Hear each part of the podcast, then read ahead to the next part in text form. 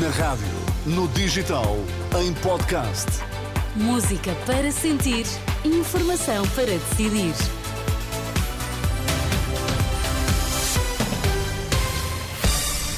E a edição das notícias das quatro é agora do Miguel Coelho. Olá, Miguel, boa tarde. Olá, Sónia, boa tarde. Quais são os temas em destaque? Famílias numerosas defendem alterações nos cálculos para a atribuição dos apoios e desafiam os partidos a anunciar propostas neste domínio.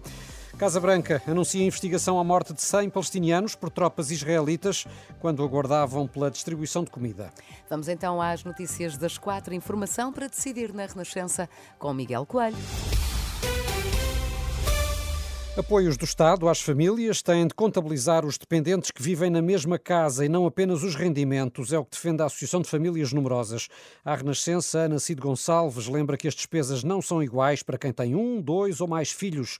Para sensibilizar os partidos políticos, a Associação lançou a campanha Um Filho Vale Um, que denuncia as várias situações em que as famílias são prejudicadas. Nas questões do, do IRS, da fiscalidade, nas questões da habitação, nas questões dos transportes, há uma série de âmbitos em que as famílias de facto são verdadeiramente prejudicadas porque são mais pessoas em casa, cada elemento da família não conta, não é contabilizado devidamente. E, portanto, é importante que as famílias tomem consciência disto e que também os políticos tomem consciência desta realidade e que a corrijam. Até às eleições, a Associação espera que cada partido diga o que pretende mudar para que as famílias numerosas não continuem a ser prejudicadas. Até agora, apenas dois partidos eh, responderam, foram eles a AD e o Chega. Em campanha eleitoral, Luís Montenegro diz que não se deixa condicionar pelas sondagens. Em Ancião, no distrito de Leiria, o líder da Aliança Democrática reagiu à mais recente sondagem que coloca a Aliança Democrática na frente, nas intenções de voto. À boleia desta sondagem, o líder da Iniciativa Liberal apelou a uma maioria de direita entre a AD e IEL. Já Pedro Nuno Santos eh, desdramatizou. Em vendas novas, o líder do PS recusou a necessidade de dar eh, impulso à campanha socialista, agora que se aproxima a segunda semana de eh, campanha. Outro dado é a subida do número de indecisos, a menos de duas semanas da ida às urnas. A líder do Bloco de Esquerda, Mariana Mortágua, atira a responsabilidade aos partidos que, segundo diz, devem ser claros nas propostas que apresentam. Quer dizer que cada partido tem a responsabilidade de dizer a todas as pessoas o que é que vem, o que é que defende, o que é que quer fazer para resolver as principais preocupações das pessoas. Menos cenários, menos sondagens, mais propostas, mais soluções para o país, para aquilo que interessa às pessoas. Mariana Mortágua, que ao início da tarde esteve em Lisboa junto a uma antiga escola, propriedade do Estado, hoje ao abandono, e que serviu de pano de fundo para falar da crise na habitação e apontar o dedo ao Estado e às políticas públicas neste setor. Ao lado de Mariana Mortágua esteve Marisa Matias, a cabeça de lista pelo Porto, veio até Lisboa para se juntar à caravana bloquista. E numa carta aberta aos líderes partidários, mais de 100 personalidades pedem a revogação da lei da eutanásia.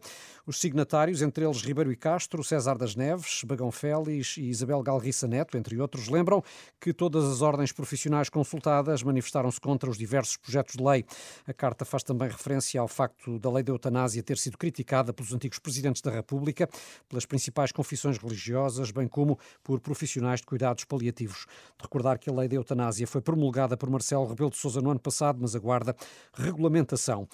A linha ferroviária do Norte esteve esta tarde cortada nos dois sentidos por causa de um atropelamento eh, na estação de Granja, em São Félix da Marinha, Vila Nova de Gaia.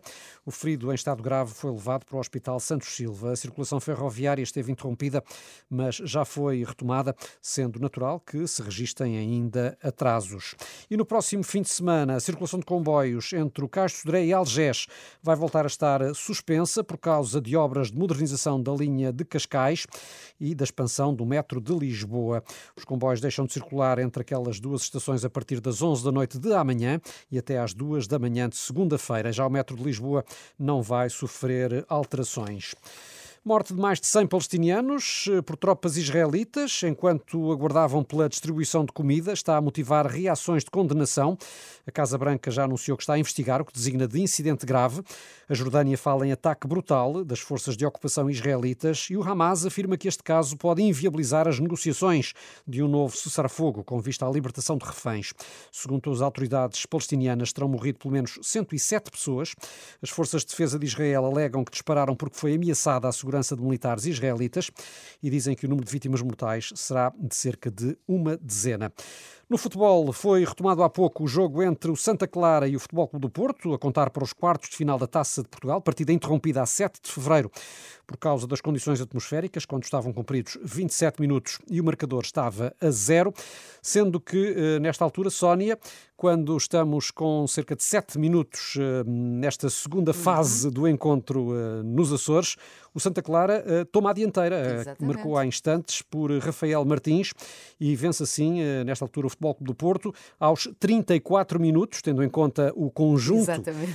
das duas fases do encontro, que foi então hoje retomado, mas portanto os açorianos para já a vencer eh, nesta partida dos quartos de final da taça. Recordo também que mais logo, quando faltarem 15 minutos para as 9 da noite, justamente, vamos ter esse derby Lisboeta a contar para a primeira meia-final da taça e é um Sporting Benfica com relato aqui na Renascença. Ora Quanto bem. a este Santa Clara Porto, pode ser acompanhado com relato em rr.pt. Estamos a acompanhar então. Até já, Miguel, Até já. as notícias uh, sempre em atualização, lá está em rr.pt uh, e também na aplicação da Renascença.